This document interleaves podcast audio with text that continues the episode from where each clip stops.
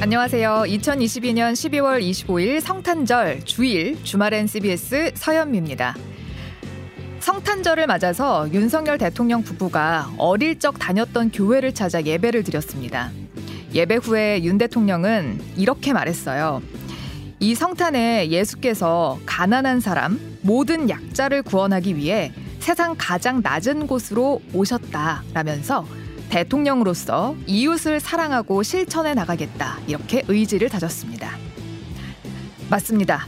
예수님은 탕자도 원수까지도 사랑하라 하셨고 길 잃은 양 한 마리까지 찾아내는 것이 하나님의 뜻이라고 하셨죠. 어제에 이어서 주말엔 CBS는 우리의 소중한 그 이웃 한 분 한 분 모시고 이야기 나눠보려고 합니다. 첫 곡은 B2B의 울어도 됩니다. 성탄절 특집 생방송 주말엔 CBS 1부 시작했습니다. 저희가 어제 2부에는 세종호텔 해고노동자 이웃 모셔가지고 이야기 들어봤는데요. 오늘은 저희가 이태원 참사 희생자의 유족들은 어떻게 지내고 있는지 이야기도 들어볼 거고요. 또 지난 여름 농성에 나섰던 대우조선 해양 하청 노동자들은 지금 잘 지내고 계신지 삶은 조금이라도 나아졌는지 이야기 직접 들어보려고 합니다. 들으시면서 신청곡 혹은 뉴스에 관한 의견 있으시면 혹은 응원 메시지 보내고 싶으시면 단문 50원, 장문 100원의 정보 이용료 드는 샵 1212로 보내주시면 됩니다. 제가 열심히 보고 있다가 다 전달을 해드리겠습니다. 레인보우 앱도 열려 있습니다. 방송에 채택된 분께는 모바일 커피 쿠폰 선물 드릴게요. 먼저 뉴스 일기 예보부터 시작합니다.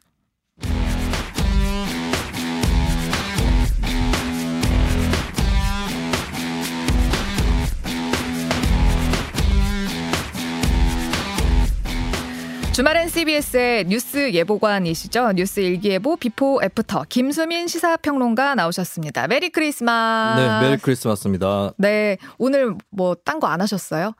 딴 거요. 네. 어디 네, 잠깐 가족들, 식사라도 가족들하고 선물 네. 정도 주고받고 어, 했습니다. 선물 어떤 걸 받으셨는지 여쭤봐도 아, 저는 될까요? 뭐 저는 맛있는 음식을 받았고요. 네.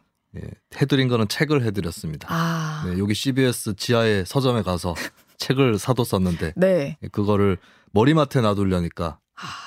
약간 공간이 문을 열다가 걸릴 것 같아서 아, 그럼 어떻게 하죠? 네, 세워놓으셨어요? 가족들이 거실에 나올 때를 대비해서 거실에 일단 놔뒀습니다. 아, 그래도 되게 surprise 하셨네요. 네, 뭐 나름대로는 그랬죠. 좋아하던가요? 책을 받고? 아, 네 그렇습니다. 예. 자, 본격적으로 시작하기 전에 폭설과 강추위로 인한 전국 곳곳의 상황부터 한번 살펴보겠습니다. 충청과 강원 지역에서는 그 사흘간 폭설이 내려서 교통사고도 많이 났고 시설 피해도 많았다던데요. 그렇습니다. 충남 홍성군에서는 국도에서 승용차 충돌 사고가 일어났고요. 천안시에서는 눈길에 미끄러진 차량에 타고 있던 두 분이 고립돼 있다 구조가 됐습니다. 태안군에서도 빙판길에 차량이 고립되는 일이 있었습니다. 또 강원도 평창에서는 정전 사고로 38명의 주민이 강추위에 떨기도 했었고요. 충남 서천에서는 폭설이 내려서 17개 학교가 휴교를 했고 자원순환센터에 부설 창고에 지붕이 무너지는 음. 그런 일도 있었습니다. 다행히 인명 피해는 없었습니다. 네. 그 전라북도에 폭설이 내려서 네. 막 많이 쌓인 곳은 60cm도 쌓였다. 이런 뉴스를 어제 봤는데 네, 여기에 강원도 제설 차량이 긴급 지원됐다면서요? 그렇습니다. 전라북도가 가용 가능한 인력 장비를 모두 투입을 했지만 역부족이었고 인근 시도에 지원 요청을 했는데 다들 힘든 상황이었고 오히려 좀 음. 멀리 있는 강원도에서 차량 7대 인력 14명이 전주시 순창군 임실군에 긴급 투입이 돼서 제설 어. 작업을 했습니다. 이에 대해서 전라북도 관계자는 강원도는 제설 작업 숙련도가 남달랐다라고 아, 하면서 감사를 표하기도 했습니다. 동의합니다. 네. 저 본 적이 있거든요. 아. 강원도 사신 적 있으세요? 저는 어, 군복무할 때 아. 강원도에 있었고 제설 일부는 제가 했겠죠. 아, 그래, 그랬겠네요. 이 숙련된 이 연륜은 정말 무시 못 합니다. 그렇습니다. 뭐 군인들보다도 더 숙련이 된 공무원들이 있을 것이고 예. 제설 차량도 또 많이 지, 지원이 돼서 음. 전라북도와 강원도 붙어 있는 지역은 아니지만 이번 기회에 또 우애가 돈독해지는 맞습니다. 예, 그런 기회가 이웃 됐습니다. 사랑하는 우리 공무원들 그리고 강추위로 수도관 동파 사고 난 지역들도 있더라고요. 네, 전북 순창 지역 마을 두 곳에서 수도관 동파 등으로 343가구가 단수 피해를 입었는데요. 현재는 복구가 끝나고 수도 공급도 정상화됐다고 합니다. 아, 그리고 경기 성남시 분당구의 삼평동 한 아파트 단지 앞에 도로에 상수도관이 파열이 돼서 아파트 단지 앞에 6차선 차로가 침수가 되고 또 춥기 때문에 결빙 까지 됐는데요. 네. 다행히 교통사고 인명 피해는 발생을 하지 않았지만 아직까지 보수를 하고 있다고 합니다. 음. 아, 수자원공사 측은 성남시 소방당국이 협조를 받아서 보수를 하고 있고요. 이 관은 정수관로 그러니까 가정으로 들어가는 관이 아니라 원수관로라서 어. 아파트 단지 차원의 단수 피해는 없는 것으로 알려졌습니다. 다행입니다.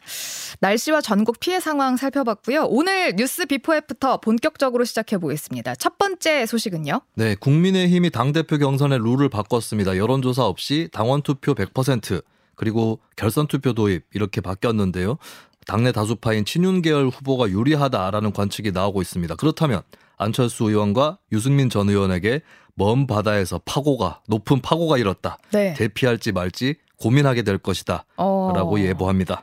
일단 그 100% 당원 투표가 적 적절한 것인가 아닌가 요 정치학 원론으로 한번 따져 볼까요? 네, 일단 정당이라고 하는 것은 지지층을 우선 대변하는 조직입니다. 전 국민을 대변하는 것은 정당 체제다라고 볼 수 있겠고요. 그러면 지지층을 어떻게 해야 잘 대변하느냐 이 문제가 있을 텐데요. 보통 해외 사례를 보면은 다당 체제이면서 각 정당이 이념색이 뚜렷한 경우는 당원 직선제에 가까운 모델을 채택을 하고 음... 양당 체제라서 당이 크고 포괄적인 성격을 갖고 있을 때는 개방형 경선, 국민 경선을 뭐 일부 내지는 전부 도입을 하는 음. 추세거든요. 그렇게 봤을 때는 현재 국민의힘 상황에 봤을 때는 사실은 어, 여론조사라든지 경선, 개방 경선이 들어가 있는 쪽이 더 어, 적합할 수 있겠습니다. 그렇죠. 예, 그렇기 때문에 이게 18년 만에 국민의힘도 제도를 바꾸는 것이기 때문에 어, 과연 이 결과가 어떨지에 대해서 어, 주목이 되고 있고요. 남아 있는 관건은 그렇다면 현재의 당원권을 행사할 수 있는 국민의힘 당원들이 두 국민의힘의 지지층을 두루 대변할 수 있을 것인가 음. 이게 결국 숙제라고 볼 수 있겠습니다. 그렇죠. 국민의힘 지지층이라고 해가지고 다 당원은 또 아니니까. 그렇습니다. 그리고 당원들도 원래는 이제 나이 많으신 분들이 많았는데 요즘에 네. 20, 30대도 되게 많이 늘었다고 하더라고요. 네. 한치 앞을 모른다. 그렇습니다. 네 이번 경선 룰 개정이 유승민 전 의원 또 안철수 의원에게 불리하다. 먼 바다에 파고가 인다. 네. 이런 관측이 대세인데 이 후보들은 뭐 질 수밖에 게 없는 건지 혹은 질 것이 뻔한 선거라면 출마를 꼭 해야 하는 건지 이게 되게 고민될 것 같아요. 네, 고심은 앞으로 있을 것 같은데 일단은 패배 가능성은 더 높아졌다라고 볼 수밖에 없을 것 같아요. 유승민 전 의원의 여론조사에서도 자주 나타나는 거지만 국민의힘 지지층 으로 국한했을 때는 승산이 떨어진다라고 하는 것이고 안철수 의원의 경우도 당에 들어온 지 얼마 안 됐기 때문에 당내 열세다. 라고 하는 거거든요. 근데 특히 안철수 의원이 좀 딜레마가 있습니다. 그러니까 차기 대선 주자로서 네. 어, 또 어, 총선에서 당이 이기려고 했을 때 이걸 감안하면은 대통령하고 차별화하는 게 공식이거든요. 그렇죠. 네, 보통 그랬었던 건데. 네. 근데 이번에 차별화를 하게 되면 당내 경선에서 질 가능성은 더 높아진다. 그렇겠네요. 라고 하는 딜레마가 있습니다. 오. 그리고 두 번째는 유승민 전 의원과 관련된 딜레마인데 유승민 전 의원이 출마를 하고 자기도 출마를 해서 만약에 둘 다 결선 투표에 들어가면 유승민 전 의원을 비토하는 많은 당원들이 안철수 의원을 지지하겠죠. 음. 하지만 안철수 의원은 유승민 전 의원하고 중도적인 당원 표심에서 겹칩니다.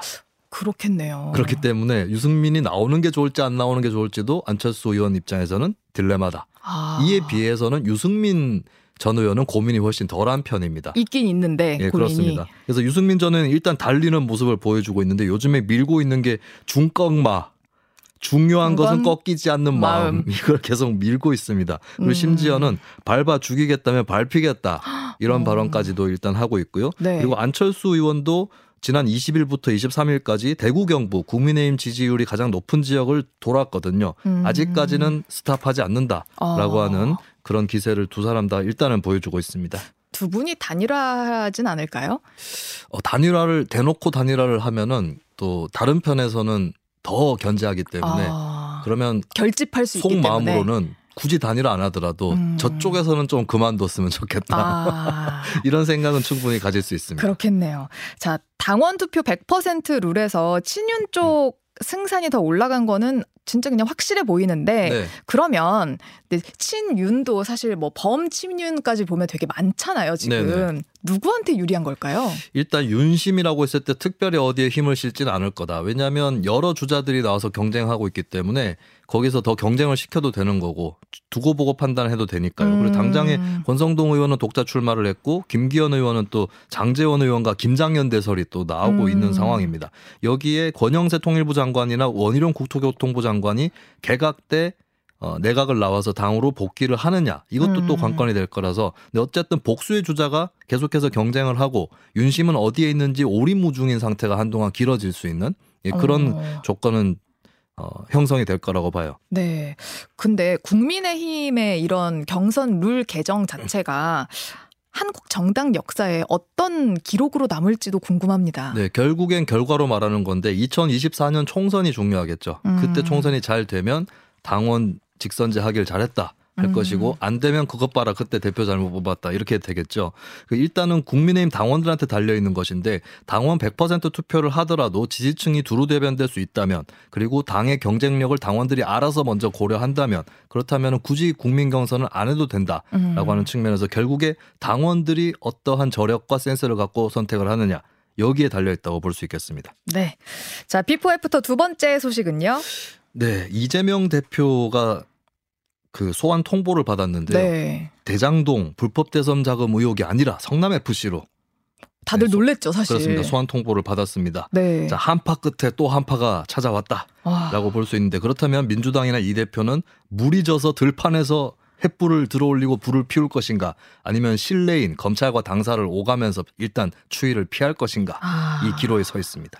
최근 들어서 계속해서 불법 대선 자금 또 대장동 의혹 뭐 수사 보도 잇따랐는데 그래서 방금 얘기하신 것처럼 대장동이나 불법 대선 자금 관련해 가지고 먼저 소환을 할 거라 이렇게 네. 다들 예상을 했는데 어, 성남 FC 사건이 툭 튀어나온 거예요. 그렇습니다. 어떻게 된 일이에요? 예, 소환 통보 직후에 한동훈 법무부 장관이 기자들한테 질문을 받고 이것은 통상적인 토착 비리입니다. 라고 했거든요. 어. 근데 성남 FC는 토착 비리하고는 좀 거리가 있습니다. 이게 두산이라든지 네이버 이런 기업들이 연루가 된 거라서 어. 그래서 제가 그걸 듣고 한동훈 장관 또 혹시 대장동 문제로 아. 소환 되는 줄 알고 있었던 건가 이런 아. 생각도 했거든요. 많이 그 뉴스 헤드라인만 보신 분들 놀랐을 음, 것 같은데요. 그럴 수도 있어요. 네, 근데 네. 단적으로는 성남 FC 수사가 더 많이 된 것이라고 볼수 아. 있겠습니다. 아. 지금까지 왜냐하면 대장동 같은 경우는 정진상 씨라든지 또 어, 얼마 전에 극단 선택을 했던 김만배 씨라든지 이쪽에 대해서 조금 더 수사를 해봐야 될 여지들이 있는데 성남 FC 같은 경우는 이재명 대표가 어떤 보고서에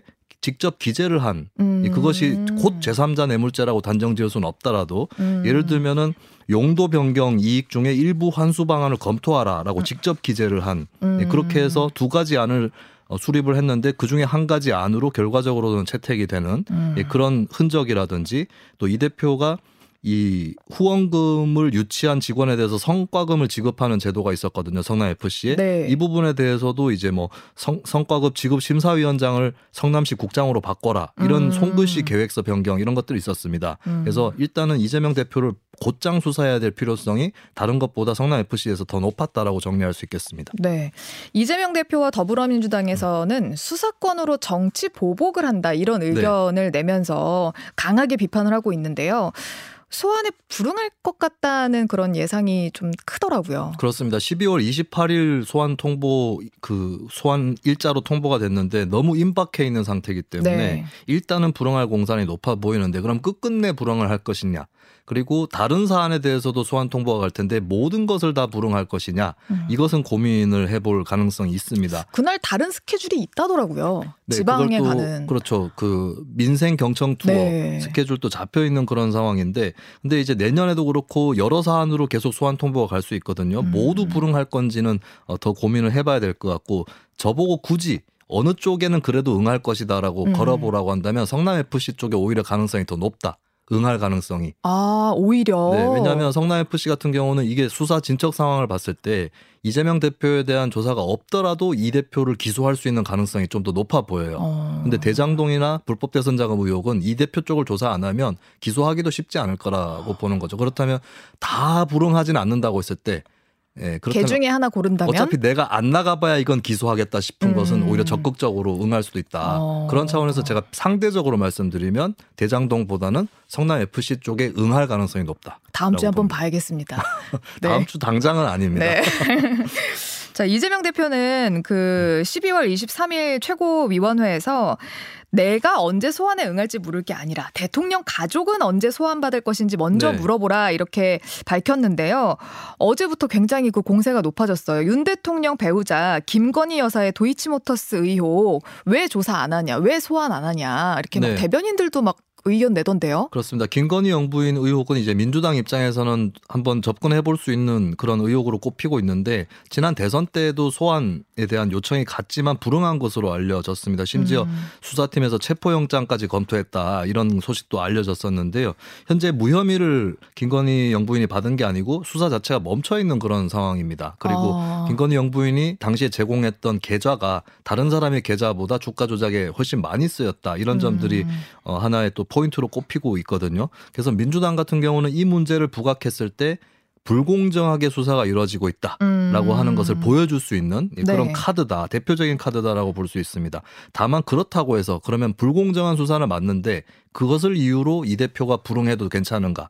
이건 또 다른 질문이 될것 아, 같아요. 아예 다른 사안이니까요. 그렇습니다. 네. 그리고 거꾸로 얘기해서 뭐 응해가지고 본인은 소환이 되는 모양새를 취해주면 불공정성을 더 부각시킬 수도 있는 거 아니냐 음. 이런 질문 또 나올 거기 때문에 여기에 대해서 또 민주당이나 이 대표 고민도 필요할 것 같습니다. 네.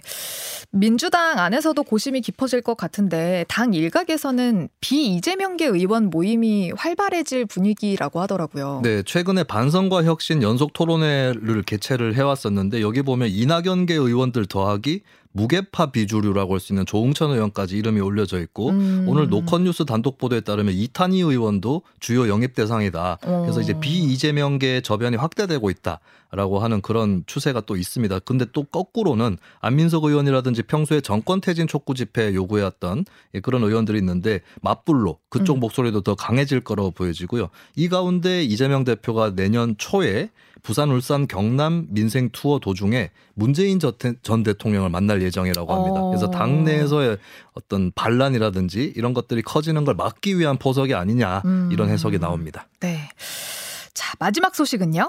네, 2023년 예산안이 국회에서 드디어 처리가 됐습니다. 가장 뜨거운 쟁점 법인세 최고 세율이었죠. 1%포인트 인하로 결정이 됐고 결국에는요. 네, 대통령실은 3%포인트 인하하려고 했는데 힘에서 밀렸다. 불만을 표출하고 있습니다. 근데 제가 좀 유의해야 될 것으로 찍고 싶은 게 법인세만 갖고 논쟁하는 것이 어, 국가 재정에 어, 그다지 도움이 되지 않는다. 이건 음. 날씨에 비유하면은 대기 역전 현상으로 오염 물질이 안 빠져나가서 스모그가 발생할 수 있다. 멈춰 있다는 거예요? 그렇습니다. 어. 법인세만 갖고 논쟁을 하면 그렇게 될 수 있다라고 음, 말씀드립니다. 그래요. 바람이 안 불고 정체돼 있으면 미세먼지도 높아지거든요. 네. 공기 안 좋고. 국회 예산안 심사 내내 이 계속 쟁점이 대기업 법인세였는데 뭐 투자가 활성화되기 위해서는 대기업 법인세를 감면해야 한다. 뭐 그럼 결국 뭐 경기가 좋아져서 세수도 더 거친다. 이게 이제 여당의 주장이었고 네. 아니다 대기업 법인세 인하는 초부자 가, 코- 초부자 감세일 뿐이다라는 게 이제 야당의 주장이었는데 네네.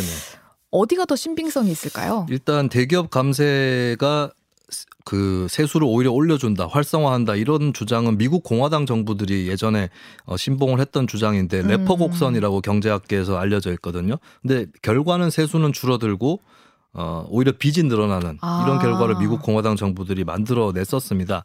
그러면 거꾸로 대기업 증세를 하면은 국가 재정이 불어나는가? 문재인 정부 때 어, 대기업 법인세 최고세율을 3%포인트 올렸는데 사실 그렇게 재정에 끼치는 영향을 미미했다고 볼 수 있거든요. 어? 그래요? 예, 그래서 법인세는 결국에 깎아줘도 기업에게 얼마나 도움이 될지 미지수고 조금 올린다고 해도 국가 재정에 끼치는 영향이 크진 않다. 음. 예, 이게 이제 법인세 논쟁의 함정이라고 볼 수 있겠습니다. 그러면 이거를 여당과 야당이 모르지 않을 텐데 네. 왜 이렇게 사활을 걸고 있을까요? 예, 일단 보면 OECD 국가들 대비해서 그 2018년 통계로 갖고 왔습니다.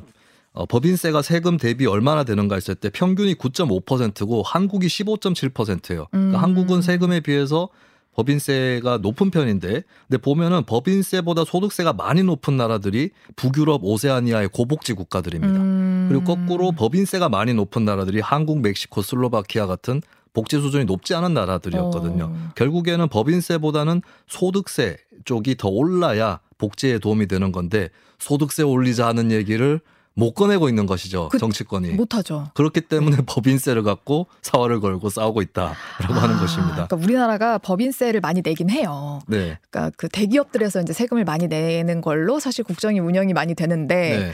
그러니까 이제 소득세를 우리가 많이 안 냅니다. 그렇습니다. 저도 많이 안 내고 네. 돈을 얼마 못 벌다 보니까 그러게요. 이런 딜레마가 있겠네요. 복지를 늘리려면 소득세 높여야 되는데 높일 수 있을까요? 네, 일단 우리가 알고 있어야 될 것은 조세 부담률이 OECD에서 최하위권이다. 한국이 그것과 이제 사실 1970년대 북한이 세금을 없앴거든요. 그거와 음. 체제 경쟁을 한다고 당시에 박정희 정부가 80% 이상의 소득자들을 면세자로 만들어 버렸어요. 그래서 아. 아. 직까지 우리가 그 흔적에 남아 있다. 37.5%가 소득자 중에 그 사람들이 전혀 세금을 내고 있지 않기 때문에 네. 그래서 서민 감세를 해줄 수 있는 여력도 없습니다. 아, 워낙에, 예, 그렇기 이미 많이 때문에 깎아주고 있기 때문에 예, 이런 상황에서 그러면 세금을 올리지 않고 복지를 한다고 했을 때 결국에는 공약이 파기되거나 음. 예, 쓸 돈이 없어서 아니면 빚이 늘어나는 거거든요. 어. 그렇다면 국민들도 이런 현실을 좀 심각하게 받아들이고 예, 그리고 서민 입장에서는 세금을 좀 더 낸다고 해서 손해인 것은 아닙니다. 왜냐하면 음. 복지가 또 확대되는 것이기 때문에 음. 이런 점들을 정치인들이 좀 계속해서 설파하고 설득하고 하는 노력을 해야 음. 예, 이, 우리가 이 관문을 넘어설 수 있을 텐데 아직까지 음. 그 수준에 못 가고 있다. 아니 우리 김수민 평론가처럼 이렇게 지금 상세하게 설명을 해주면 네네. 우리가 세금을 좀 더 왜 내야 되는지에 대한 당위성이 생기잖아요. 네, 근데 이렇게 자꾸 법인세 1%를 잘 모른단 말이에요, 사람들이. 그렇습니다. 그러니까 소상히 좀 설명 좀 해줬으면 좋겠어요. 네. 정치권이 좀 친절해줘야 될 필요성이 있는 것 같아요. 정치권의 우선순위를 좀 바로잡아 줄 수 있는 것이 언론, 또 저와 같은 평론가, 시민사회단체 뭐 이렇게 될 것 같습니다. 김수민 평론가가 소중합니다. 고맙습니다. 네. 자, 내년에도 뵙겠습니다. 그러게요. 올해 마지막 출연이신데 내년 어떻게 그 한국 정치계 날씨 네. 좀 1년 연중으로 하나 좀 얘기해 주실 수 있을까요? 한국 정치계의 예. 날씨 내년에 일단 미세먼지가 뿌연 것으로 전망이 되고 있거든요. 안 좋군요. 네, 네. 하지만 이 미세먼지는 인간의 노력으로 줄일 수 있다. 아. 네, 우리 청취자 여러분과 언론의 노력으로 조금씩 저감을 해보도록 하겠습니다. 그럼에도 불구하고 희망은 있다. 네, 예. 자, 새해 복 많이 받으시고 메리 크리스마스입니다. 고맙습니다. 네 감사합니다.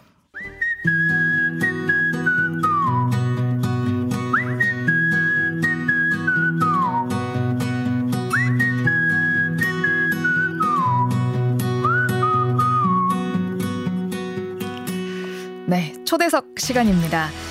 10월 29일 이태원 참사가 발생한 지 두 달이 다 되어 갑니다. 지난 12월 21일 국회 이태원 국조특위가 참사 50일이 지나서야 첫 현장 조사에 나섰고요. 이태원 참사 유족들은 2차 가해로 고통을 호소하고 있는데요. 지금 현재의 상황 자세히 들어보기 위해서 유가족협의회 법률 대리인인 윤봉남 민변 이태원 참사 대응 TF 단장 스튜디오에 모셨습니다. 안녕하세요. 예, 안녕하십니까? 어, 어제까지 함께 계셨다고요? 예. 예. 지금 유가족분들 어떻게 하고 계세요? 뭐 참 추운 겨울이 더 이렇게 춥게 느껴지는 그런 상황입니다. 음. 뭐 크리스마스 인사를 못 나눴습니다. 음. 차마 그 자식과 형제를 잃은 형제 자매를 잃은 분들 앞에서 메리 크리스마스는 말이 안 나오더라고요. 그쵸. 그 네. 인사를 못 나눴습니다. 음, 그 민변, 그러니까 민주 사회를 위한 변호사 모임을 통해서 이태원 참사 유가족 협의회가 만들어졌는데 어떻게 그 계기가 된 거예요? 먼저 나서야겠다고 생각을 하셨던 거예요? 처음에 저희 민변에 연락이 왔습니다.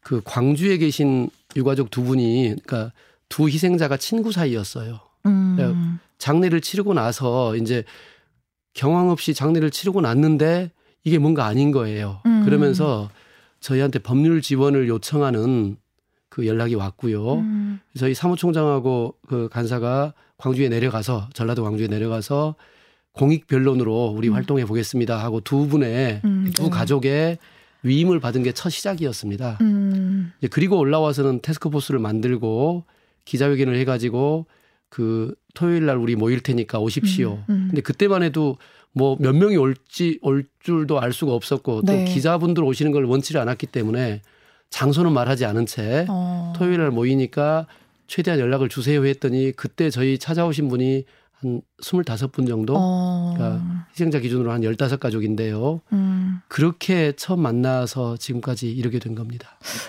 그 처음 광주 두 분한테 연락이 왔을 때 왜 더 모아야겠다는 생각을 하셨어요? 그렇게.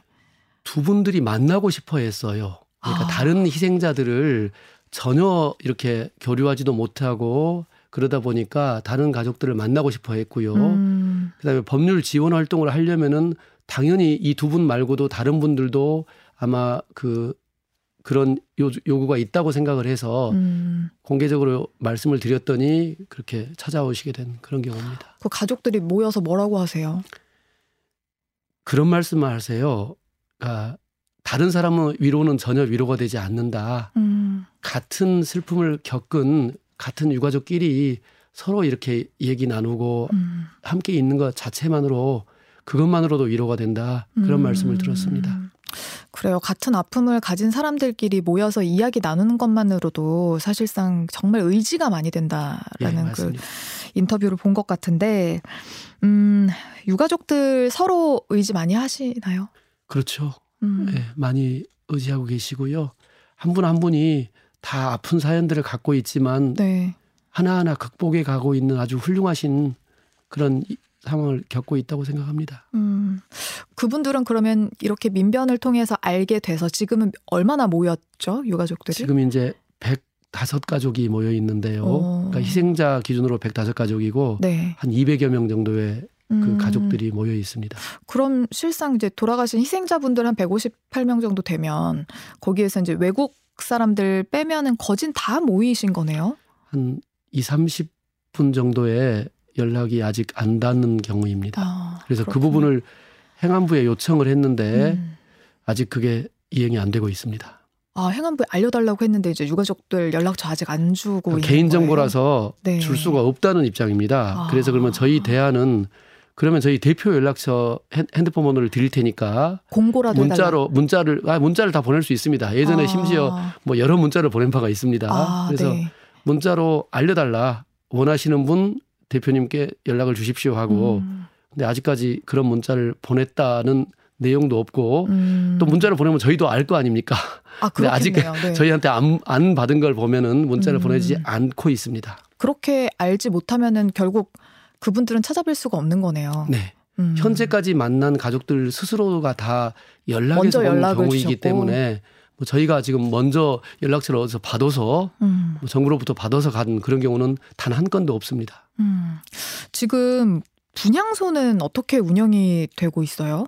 분향소는 그 시민 지킴이라고 해서 이제 이태원 참사 시민 대책 회의가 한 150여 개의 시민 단체들이 모여서 네. 그 희생자들을 추모하고 그런 그 지난번 사구제도 이제 같이 공동 주최를 했었죠. 네, 네. 그 시민 대책 회의에서 그 자원봉사자를 모집해서 시민 지킴이가 있고요.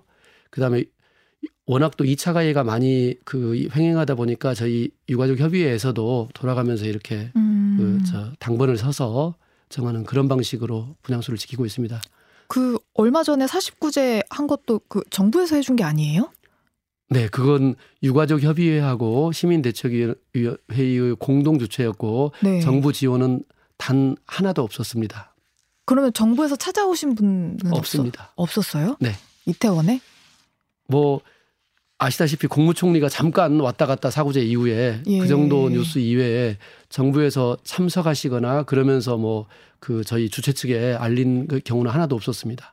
일부 정치인들이 개별 참여를 말씀하셔가지고 네. 그냥 그 참여자 자격으로만 음. 다른 어떤 예우나 발언 바라지 없이. 예. 그냥 참여자 자격으로 해서 몇 개 정당에서 찾아온 건 알고 있습니다. 음, 그 방금 얘기하셨던 한덕수 국무총리가 사실 사고제 끝나고 한번 들렀다가 30분 30초 있다가 가셨다고 하던데 오셔서 뭐라고 하셨대요? 저도 뭐 저 못 들었는데요. 저희한테 뭐라고 한 말 없습니다. 그냥 사과해야지 제대로 된 분양할 수 있지 않습니까 하니까 고개 획 돌려서 갔고요. 더 황당한 것은 그 맞은편에 무슨 보수단체에서 집회를 하고 있는데 집회를 하면서 방해 활동을 하고 있는데 그분 한 분 악수, 악수하고 네? 황급히 갔습니다. 그 아니, 앞에 집회하시는 분들 무슨 얘기를 하시는데요? 모르겠습니다. 왜 그런 그런 행동을 했는지 저도 이해가 되지 않는데요. 뭐 다 보고받고 있다 그렇게 말씀하셨거든요 그때. 그래서 보, 고요 보고. 예 보고를 받고 있기 때문에 이 상황을 다 알고 있다. 근데 상황을 다, 다 알고 계신 분이 어떻게 분향소를 오히려 방해하고 있는 사람의 손을 잡고 그건 추모도 아니고 뭣도 아닙니다. 오셔서 유가족들의 손을 안 아니요, 잡으셨어요? 아니요. 그렇지 않았습니다. 인사도?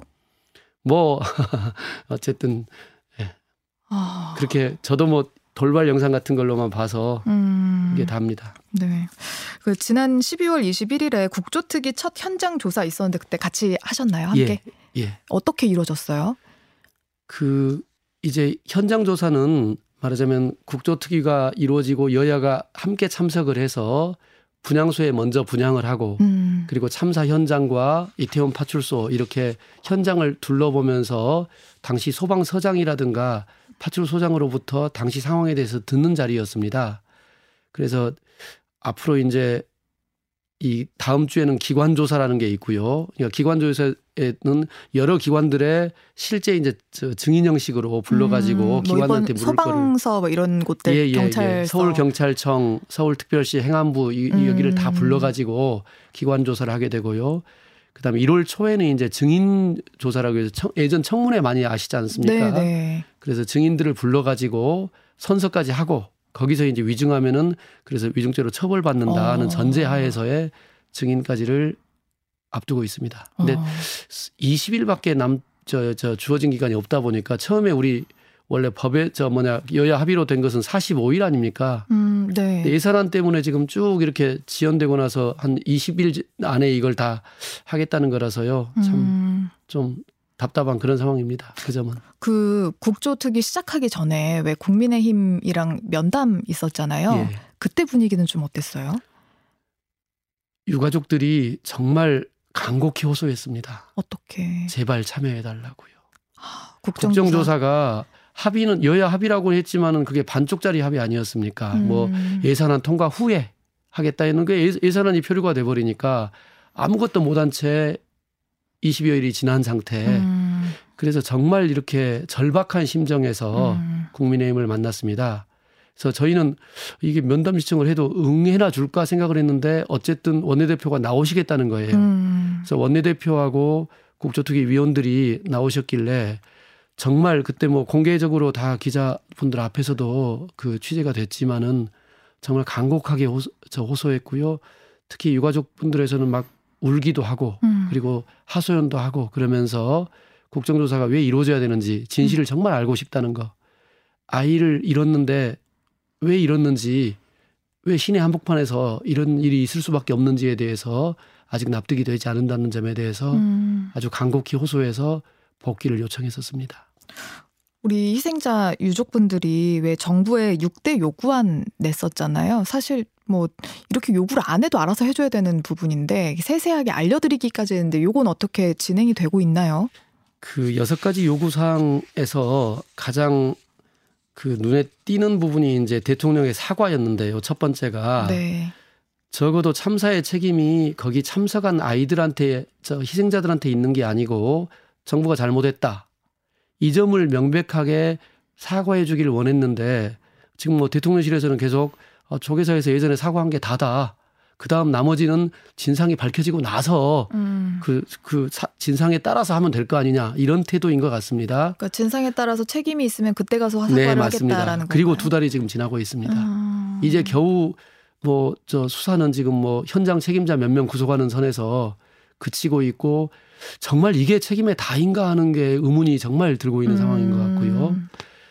그 다음에는 그 추모 공간이나 소통 문제는 정말 소- 정부가 오히려 다른 문제보다 더 쉽게 할 수 있는 거라고 생각을 하는데 앞서 말씀을 드렸다시피 소통에 대해서는 전혀 협조하지 않고 있고요. 음. 추모 공간에 대해서도 지금 분향소는 저희 유가족 협의회와 시민대책위원회가 차린 것이 사구제를 앞두고 차린 것이지 음. 정부의 지원은 일도 없었습니다. 아. 예. 그 그럼 분향소는 앞으로 어떻게 운영이 돼요? 저희도 그래서 많은 많은 지금 저 고민을 하고 있습니다. 음. 야외에서 너무 지금 춥기도 하고요. 음. 그리고 무엇보다도 그 앞에 있는 그 보수단체의 그 욕설이나 모욕으로 인해서 음. 너무 유가족들이 힘들어하고 있습니다. 그래서 서울시 뭐 행안부, 용산구 이 세 군데에 조속하게 공적 공간으로 좀 옮기게 해달라는 요청을 하고 있는데 뭐 지금 언론에다가 뭐 민간 빌딩 몇 개 알아봤다 이렇게만 말씀을 해놓고 그런데 유가족 협의회가 답이 없다 이게 언론에 이렇게 표현이 돼 있던데요. 유가족들은 받은 얘기가 없나요? 아니요. 언론에 나온 대로 맞습니다. 민간 빌딩 세 군데를 제시를 한 건 맞습니다. 예. 그런데 저희는 민간 빌딩보다는 오히려 용산구 관내의 공공시설이 더 낫겠다. 그래야지만 더 비용도 들이지 않으면서도 그리고 사람들이 접근이 충분히 좀 보장이 될 만한 공간으로 요청을 드렸는데요. 그게 벌써 꽤 오랜 시간이 흘렀는데 이게 해결이 안 되고 있습니다. 그게 언제였어요? 그렇게 저희가 게? 요청을 드린 거는 벌써 한 3, 4주가 됐습니다. 아. 행안부 지원단에서 이렇게 처음 인사를 하겠다고 해서 나올 때 아니 유가족협의회 인사를 나누시려면 소통 공간이나 추모 공간 문제는 먼저 해결돼야 되는 거 아니겠냐. 음. 그래서 그럼 아 그러면 가이드라인을 달라고 해서 이런 가이드라인을 드렸습니다. 네. 용산구 관내의 공공시설에서 접근성이 좀 보장되는 곳으로 그리고 가능하면은 추모 공간과 소통 공간을 좀 인접한 곳으로 해달라. 음. 아주 간단한 가이드 내용입니다. 네, 네. 그거를 3주 동안 그 최근에 가져온 답이라는 게 그냥 민간 빌딩 음. 세 군데를 그 중에 뭐 하나는 12평짜리 아주 손바닥만한 공간입니다. 어. 그래서 정말 성의가 없지 않냐 하는 생각도 음. 들고 아니면은 원, 원하지 않는 일인가 혹시 뭐 그런 의구심까지 들 정도입니다. 음. 저는 그 분향소 앞에 그 집회를 하신다고 했잖아요. 그 보수 집회를 하신다고 했는데 그 분향소에 있는 유가족들한테 무슨 얘기를 하고 싶은 건지 좀 궁금해요. 원래 사전에 사실은 그렇습니다. 집회 신고만 해놓은 곳입니다. 집회를 하고 있었던 게 아니고요. 예, 예. 집회는 전혀 없었습니다. 예. 근데 신고를 미리 선점을 했다고 들었습니다. 그래서 아. 선점을 해놓은 다음에 저희가 이제 부득이 장소가 마땅치 않아서 글로 가니까 음, 자기들 집회에 방해한다면서 처음에는 아. 얘기를 했었고요. 네. 그 다음 얘기로는 자기들 말에 따르면은 유가족들보다는 거기 있는 시민단체들이 뭐 정쟁화하고 있다 이런 얘기를 아마 하고 싶었던 얘기인 것 같습니다. 어. 그러나 거기 회원들의 말에서는 그게 꼭 시민단체에 대한 얘기는 아니었고요. 음. 유가족 포함해서 뭉뚱그려서 아주 나쁜 욕설들이나 모욕을 하고 있는데요. 뭐 그 부분은 제가 옮기기가 차마 옮기기가 적절하지 않은 것 같고요. 뭐 저희는 단호한 대처를 준비하고 있습니다. 그 경찰이 온라인상의 2차 가해를 엄단하겠다고 사이버 대책 상황실을 별도로 만든다는 기사를 봤는데 이건 또 조치가 제대로 되고 있긴 한가요?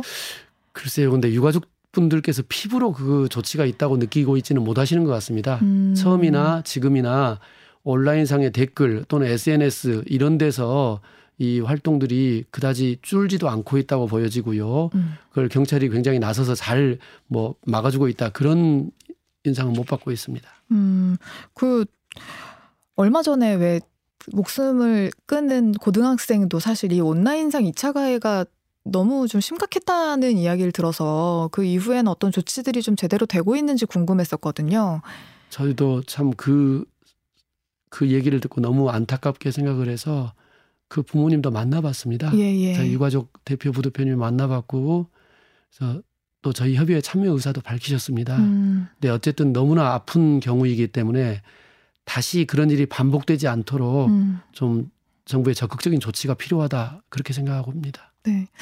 그 처음에 참사가 시작됐을 때 그 대통령도 그렇고 총리도 그렇고 나와서 한 분 한 분 공무원 한명 한 명 붙어서 support 하겠다 이렇게 대대적으로 얘기를 하셔서 전 이제 지금까지도 그게 진행이 되고 있는가 이것도 궁금했거든요.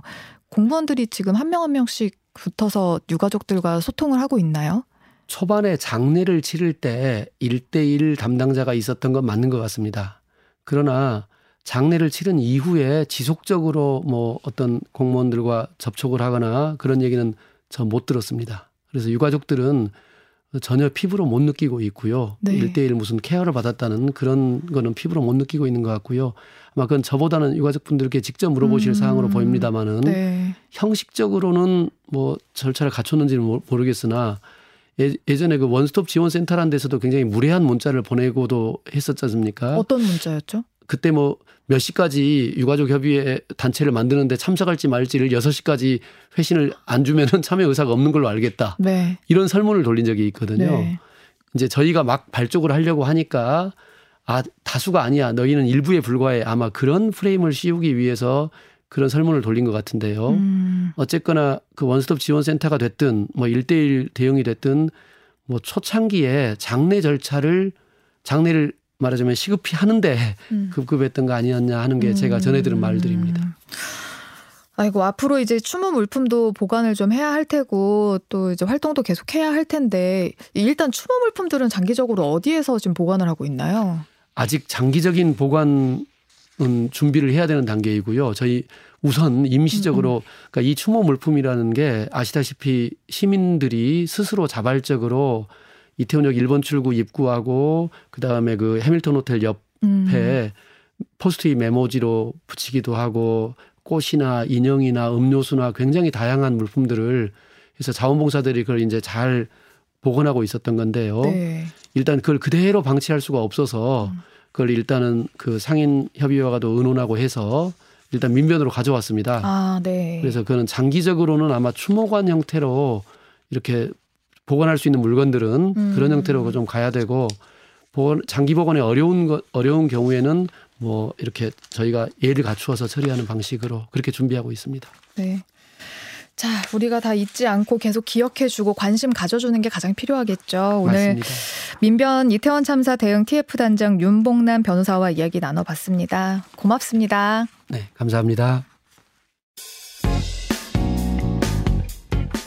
네, 이렇게 주말엔 CBS 1부 마치고요. 잠시 후 2부에서 또 다른 우리 소중한 이웃들의 이야기 들어보겠습니다. 잠시 후 7시에 뵙죠.